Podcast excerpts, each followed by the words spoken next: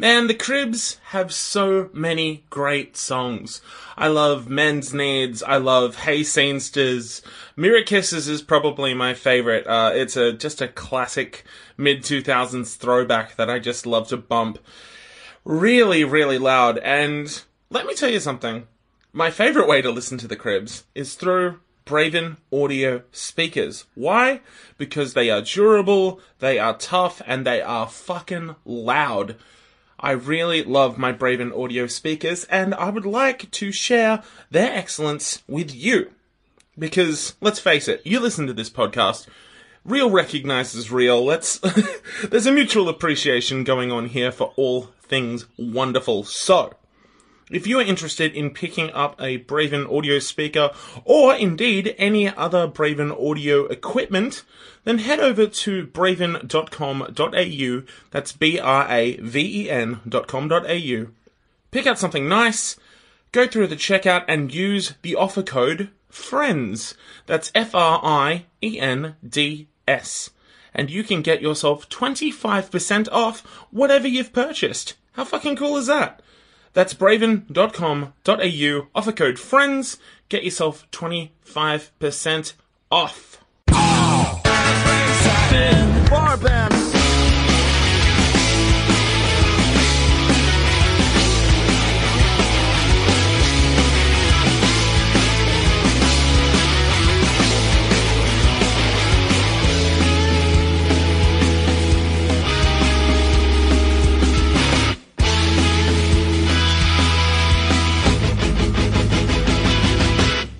Good morning, good afternoon, or good evening. David James Young here with you for all my friends are in bar bands. Hey, thank you so much for tuning in. Thanks for checking this out. We're at episode 103.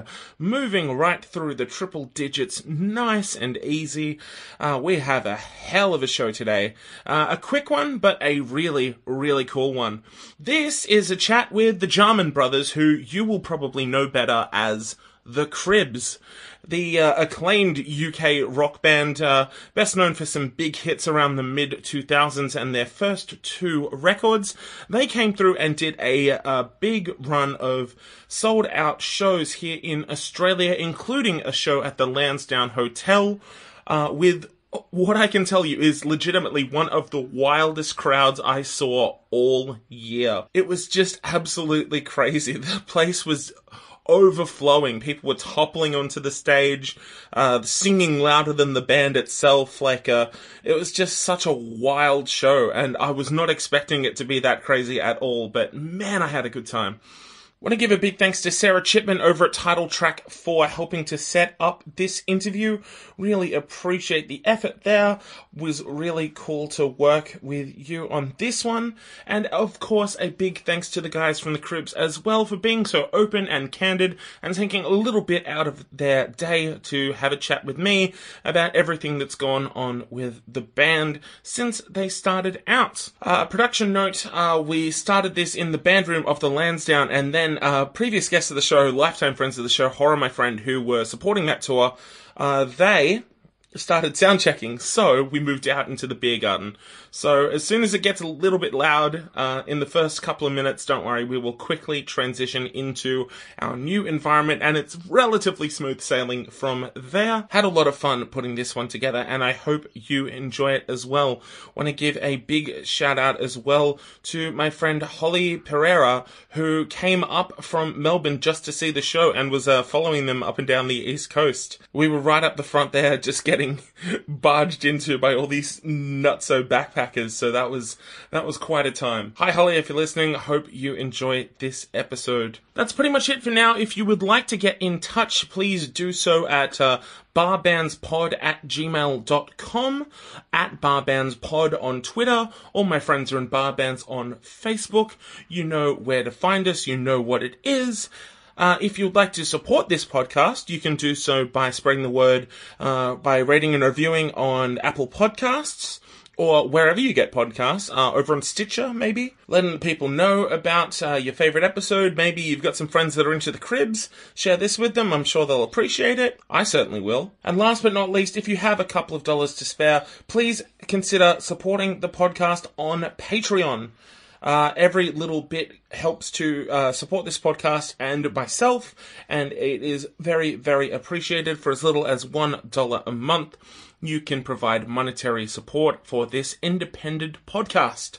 So, if that is of interest, then why not head yourself over to patreon.com slash barbands. P-A-T-R-E-O-N dot com slash barbands. Would love that support. Of course, no pressure if you can't. The fact that you are listening to this at all means the absolute world, so thank you very much. Look forward to hearing from you all very, very soon. But in the meantime, let's get into it with the Cribs.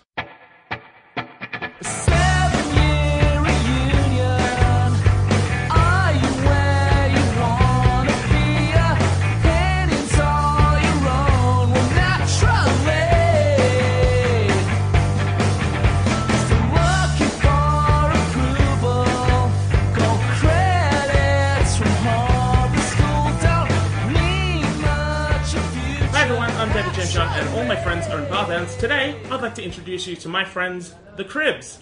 Hi, David. How you doing? Hey, very well, thank you. Please uh, introduce yourselves. I'm, Gar- Ra- I'm Ryan. Sorry. Yeah, Ga- Gary. Gary, the bass player. Ryan, the guitar player. Uh, and Ross on drums over here. Three Perfect. Jarman brothers. Rocking all over the world. Yeah. We're in Sydney. We're at the Lansdowne Hotel, and the Cribs are back for a headlining tour. Uh, welcome back, guys. It's it's been a hot minute. It's been been a while. Been five years. Yeah. Which is, uh, you know, we, we never realise it until we get here, and then we're like, you know, because you go off and you and you're busy and you're in other places and stuff, and then you just Yeah. you don't realise how long it's been, and, and so it, we we have certain things we like to do when we're in Australia, and it's it's, it's funny how. To us, it just seems like we've been in a time warp or something. Yeah. So it's good to be back. We're Yeah. hoping that next time we don't leave it so long. You know, we hope we'll- we'll be back sooner next time. So, you know, The thing, the thing that sorry, the thing that reminds us is actually like you, you, the first thing you see is a bin chicken, and you're like, oh, Yeah. yeah, I, haven't- I haven't seen one of those things for ages, and that's when you're like, man, it's been a long time. And then you remember that you've forgotten the name Binge. Yeah, Yeah. Like, like, like, you're like, how have I You know what's it, what's it called again?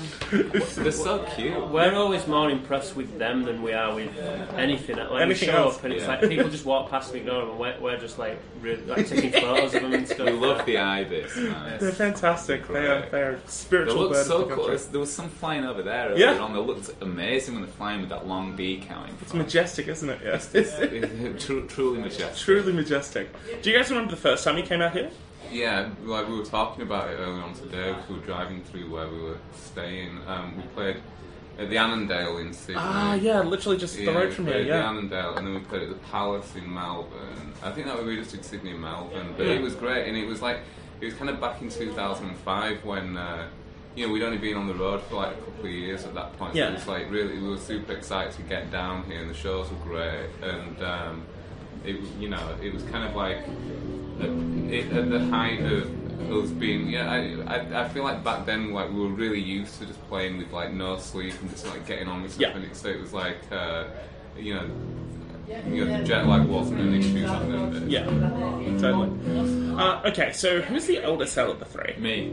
All right, well, we start chronologically then. Yeah. Uh, start these by, I guess, talking about the specific moment where music went from being something that maybe you were just listening to on the radio or whatever to being something where it's just like, I want to play guitar, I want to be a musician, I want to be in a band, all that sort of things. Like, was it kind of simultaneous for all of you, or did it all like kind of go down the line as you all got? No, it, well, it was simultaneous for me and Rai. It was 1991, I think, 1991, and um, we were re- we just like we really got into Queen. My uncle like copied us some Queen cassettes, and we Yeah. lo- we loved Queen. But then actually, what Queen were the first band that we were into. It then we um.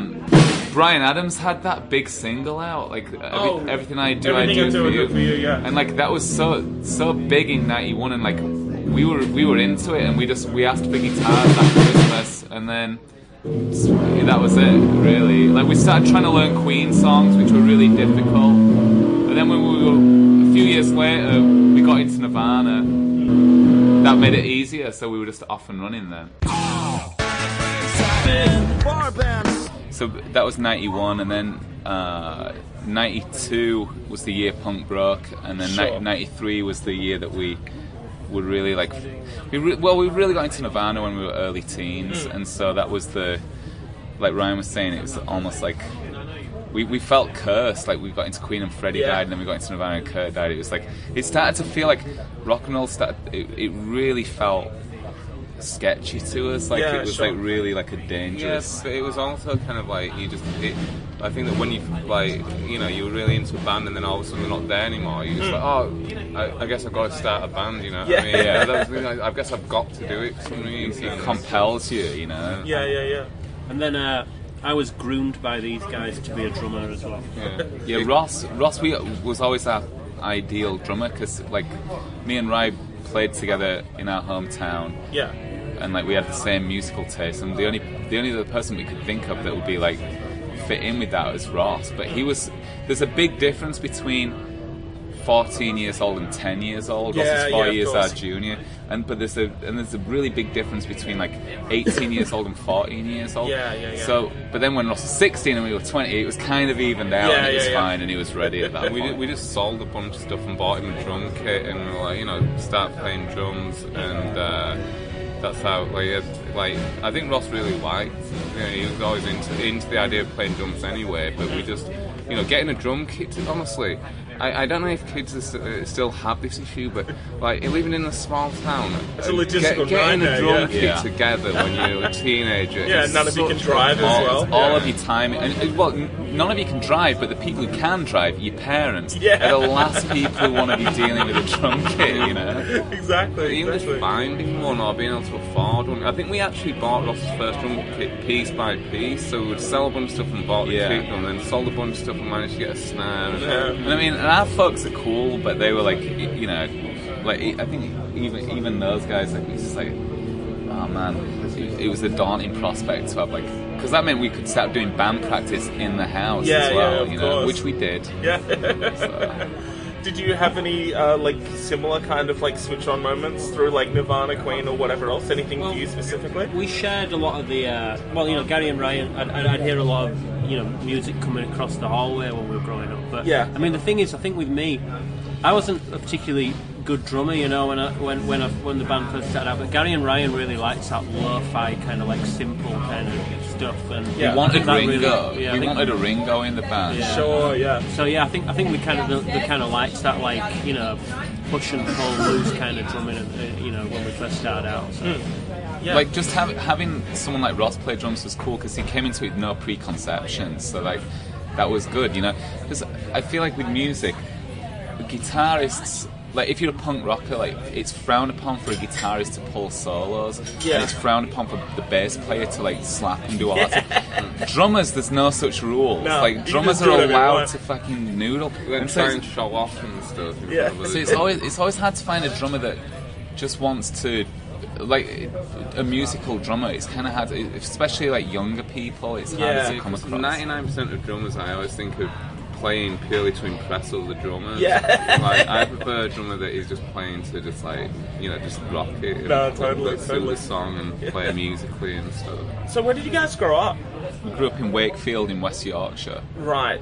So for those who aren't kind of familiar with the area, like, um, how would you kind of describe it, especially kind of musically? Like, were there any like hometown heroes or anything like that, or was it kind of like, you know, only a couple of people were really properly kind of specifically interested in It was music? interesting because when we when we were growing up, it was actually like it, it's a very working class town. So it's, Yeah. it's like it was actually um, Very it- blue collar. Yeah, it actually really was.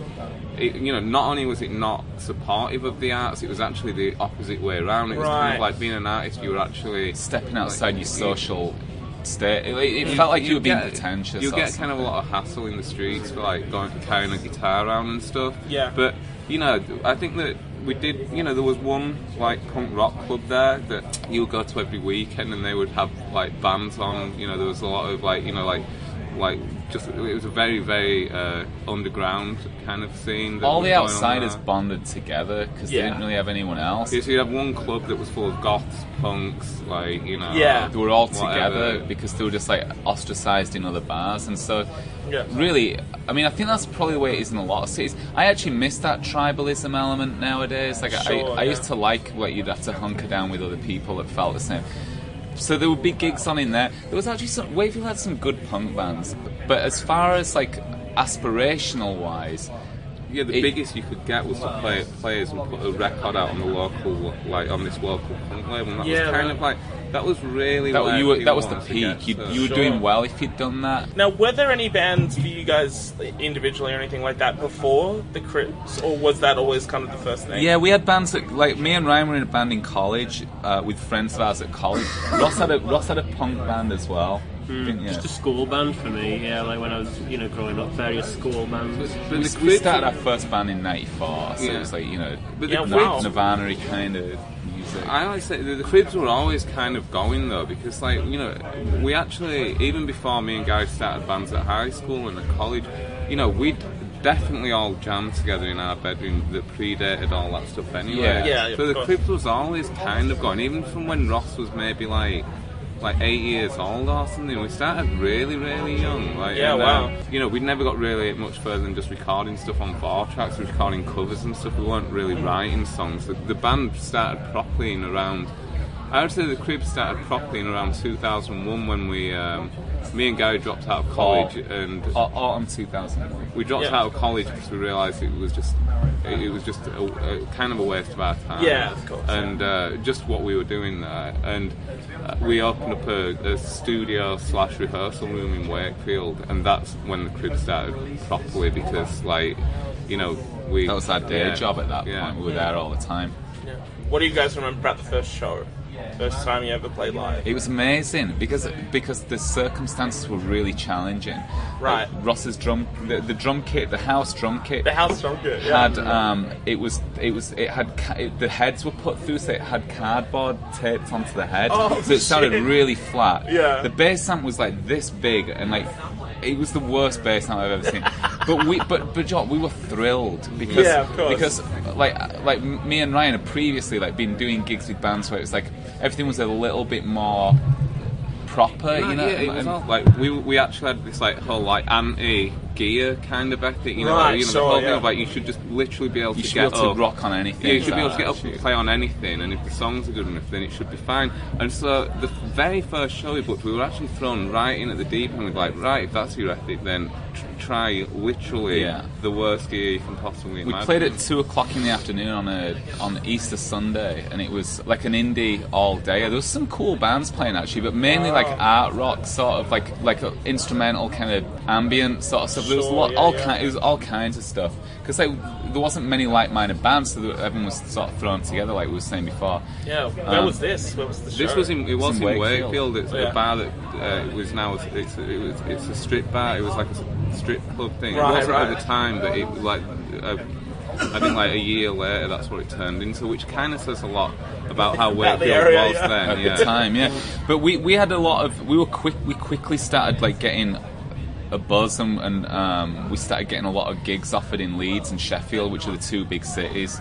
We're doing like a lot of opening ba- uh, opening slots for like you know garage rock bands like uh, you know the popular garage rock bands. Like Sleepy Jackson were one of them Oh actually. wow, yeah. And they gave it. They kind of gave us our first break in some ways. They came over, we opened for them. They really liked us, and they took us out on a national tour of the UK. And Yeah. like, and for us, that was just a huge deal. You know? So that was the first time you'd ever. That was Everyone the on first tour, tour, yeah. the first Wow. We kept in touch ever since as well. We saw Mal a couple of days ago. yeah, we saw the drummer Mal. Oh yeah, of course. Yeah, that's incredible.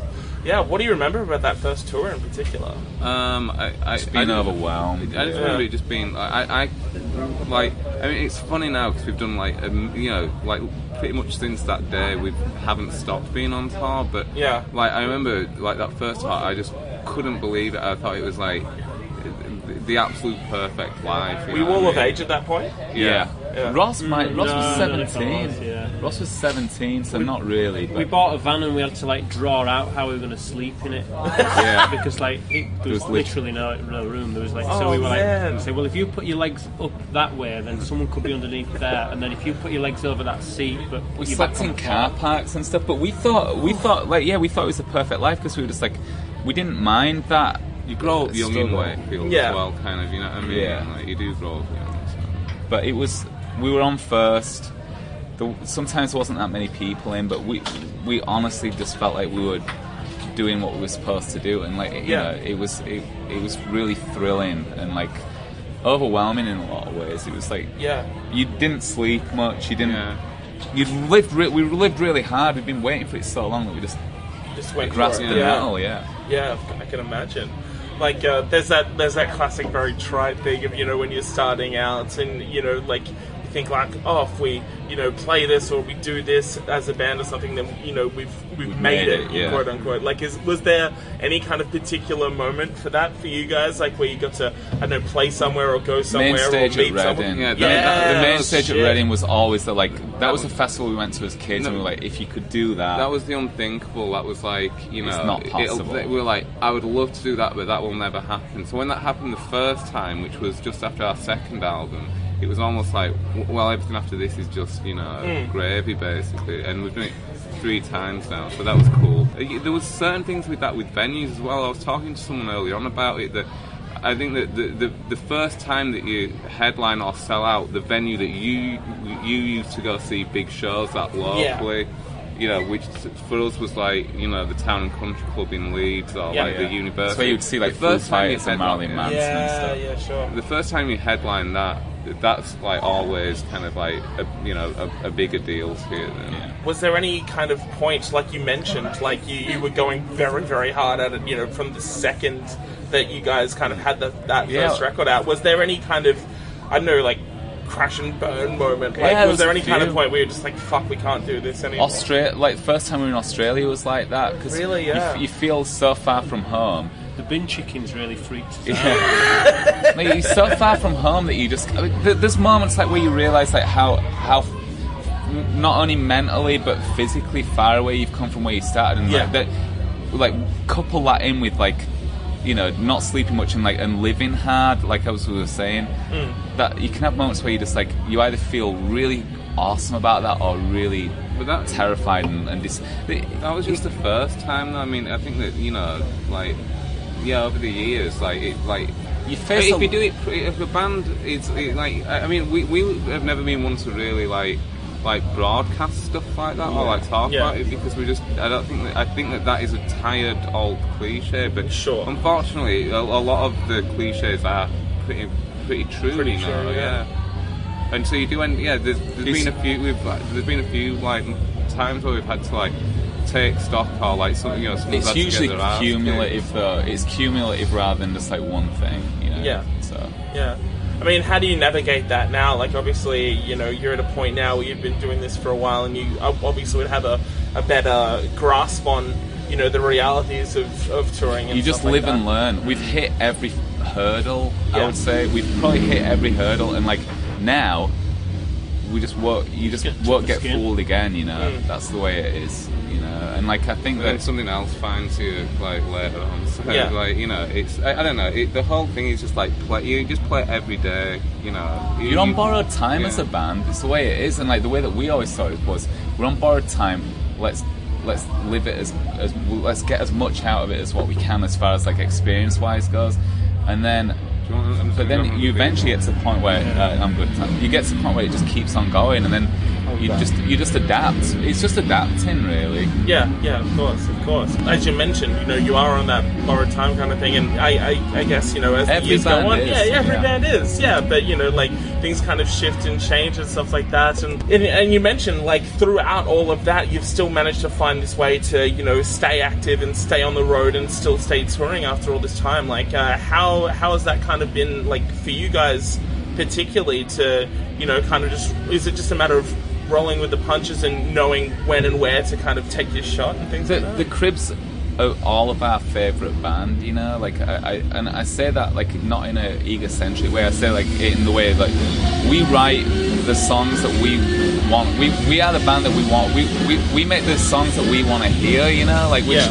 which is that's the idealistic element of it because we all grew up into into the same stuff. We all have the same goals. So like we make we make the, the, the records that we actually would like to hear, and so like that.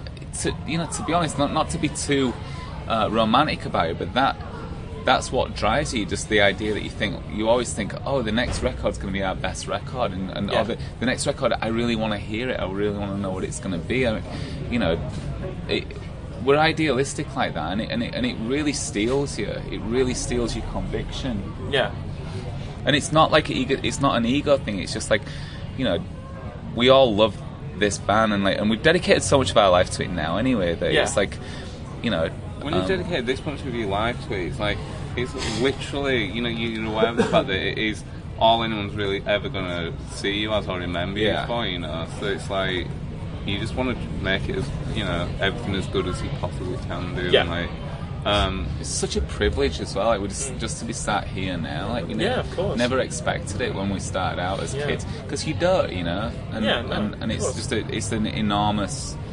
Uh, that's that's enough to keep you going too. Just the fact that we, you have a fan base who care about you, and that's that's you know, it's like it, when you have a fan base that care about you, it's, it's so weird to have that many relationships all over the world that like you know that you would normally only have with a, a friend or a or a girlfriend or something. Yeah, it's yeah, it's yeah. really So, bizarre. yeah, girlfriends all over the world. That's how you can call this piece, right? and then we're just gonna get slammed for it. Yeah, that's it. every tour's different, isn't it? So, and every gig, you know, I've said before, it's like you get you get a certain um, thrill from a gig that you can't really um, you can't really replicate it anywhere else. Hmm. So the only way of doing it is getting up and we, doing it. we so. grew up nurturing this idealism that was like everyone's saying like it's impossible and you're never going to get there and like and, and and everyone's like kind of beating you down for it so you're really nurturing this thing like just trying to make sure that it doesn't go out Yeah. and like then you get to the point where when it, things do start going well you've still got that same ethos you're like no like we've got to make sure that this is still hmm. protected because you've, you've spent so much time